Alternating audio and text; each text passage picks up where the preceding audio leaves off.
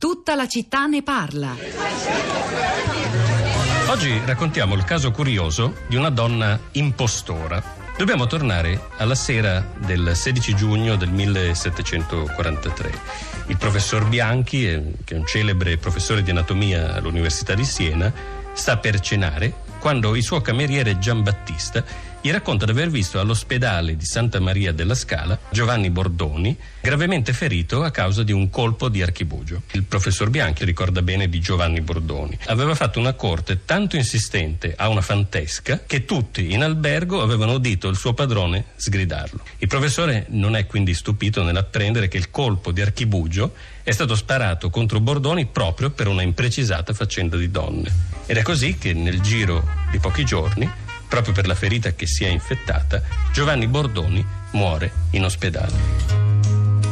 Quando gli inservienti dell'ospedale spogliano il cadavere, infatti, si accorgono che porta una strana fasciatura attorno al torace. Scoprono che Bordoni non è stato un giovane uomo, come tutti credevano fino a quel momento, ma è stata una giovane donna.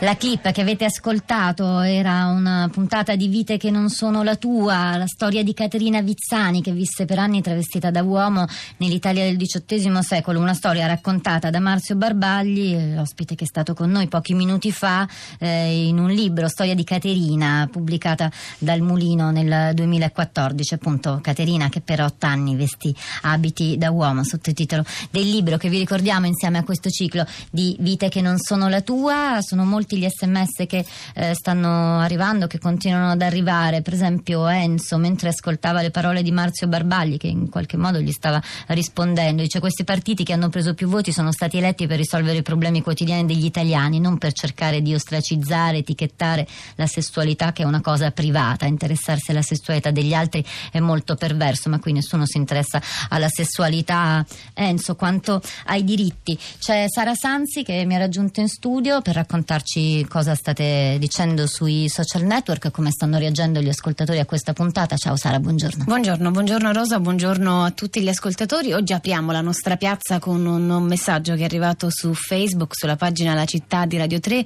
che è una citazione, ce l'offre Frank, è una citazione del politico statunitense Robert Green a Ingersoll e dice la vera civiltà è quando ciascun uomo dà a ciascun altro ogni diritto che pretende per se stesso. Apriamo, continuiamo poi la nostra piazza piazza con il messaggio di Nino che invece scrive gli impedimenti alle parità dei diritti sono eredità del passato duro a morire perché legate ad unità, un'idea conservatrice e bigotta di questo paese. Svolgere anche il tema delle unioni civili vorrebbe dire rispetto della Costituzione in quanto sfera del libero arbitrio. Continuiamo con un tweet che invece arriva dall'estero e che ci offre il pretesto anche per aprire la nostra piazza allo scenario internazionale. È un tweet di una donna di Shanghai che scrive Sono madre di un ragazzo gay, io e mio figlio amiamo il nostro paese e saremo sempre pronti a dire con orgoglio di essere cinesi, ma oggi ho scoperto all'improvviso che in questo paese si sta discriminando una minoranza sessuale. E il tweet con il quale si è aperta un'aspra protesta contro Weibo, corrispettivo cinese di Twitter, un sito di microblogging che eh, coinvolge circa 350 milioni di utenti, che nelle scorse settimane è stato eh, travolto da un'ondata di tweet. Weibo infatti aveva annunciato una stretta su determinati tipi di contenuti, mettendo al bando in particolare contenuti che promuovessero la violenza, la pornografia e l'omosessualità. Ovviamente mettere sullo stesso piano violenza e omosessualità ha indignato gli utenti cinesi che hanno letteralmente travolto il social network e questa è una storia a lieto fine perché Weibo alla fine ha deciso di fare marcia indietro, di ritirare il, il divieto e addirittura ringraziare ringraziato gli utenti per la discussione e i suggerimenti. Allora, sono collegati con noi tre ascoltatori e vediamo subito che cosa ci vuole dire il primo che è Antonio. Buongiorno. Eh, buongiorno. Lei da dove chiama Grazie Antonio? Per aver... Uh, in questo momento chiamo da Bari, ma risiedo in Francia. Prego, ci dica, grazie a lei intanto per essere uh, intervenuto. Grazie.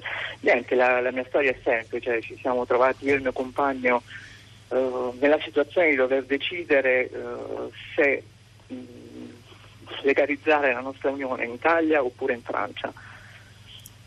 e abbiamo scelto senza dubbio di farlo in Francia perché c'è il matrimonio civile come tutti. Troviamo che insomma, in Italia ci sia ancora una sorta di apartheid di diritti. Uh, Quando avete fatto noi, questa scelta, Antonio? Uh, l'abbiamo pensata per molti mesi, anche anni però poi insomma, non abbiamo avuto dubbi sul, sul farlo in Francia. Troviamo ingiusto che a tasse uguali ci siano diritti differenti, troviamo ingiusto che sia anche questo discorso continuo che sia la maggioranza a decidere di quali siano i diritti di una minoranza. Non è questa la vera democrazia, non è la dittatura della maggioranza, è comunque il rispetto di tutti e eh, delle minoranze. Questo è quello che noi pensiamo pensiamo che sia assolutamente un'umiliazione gratuita che non ci sia l'obbligo di fedeltà nelle unioni civili in Italia. Che è stato stralciato dalla, dalla è legge Cirino. Eh, per noi è un'umiliazione per cui non abbiamo accettato di farlo in Italia. Ci dispiace che nella nostra patria non abbiamo eh, il rispetto, perché qui parliamo di rispetto, non di diritti. Dal punto di vista patrimoniale non cambia niente. Però non c'è il rispetto in questa legge anche se noi ringraziamo sempre la senatrice Cirinà perché si è spesa tantissimo, mm, noi le saremo sempre grati. Ma per voi non è sufficiente, chiarissimo. Antonio, grazie no, per la sua. una discriminazione. Grazie per la sua testimonianza, per il suo intervento. Sentiamo anche Massimo, buongiorno. Sì, buongiorno, chiamo da Trento.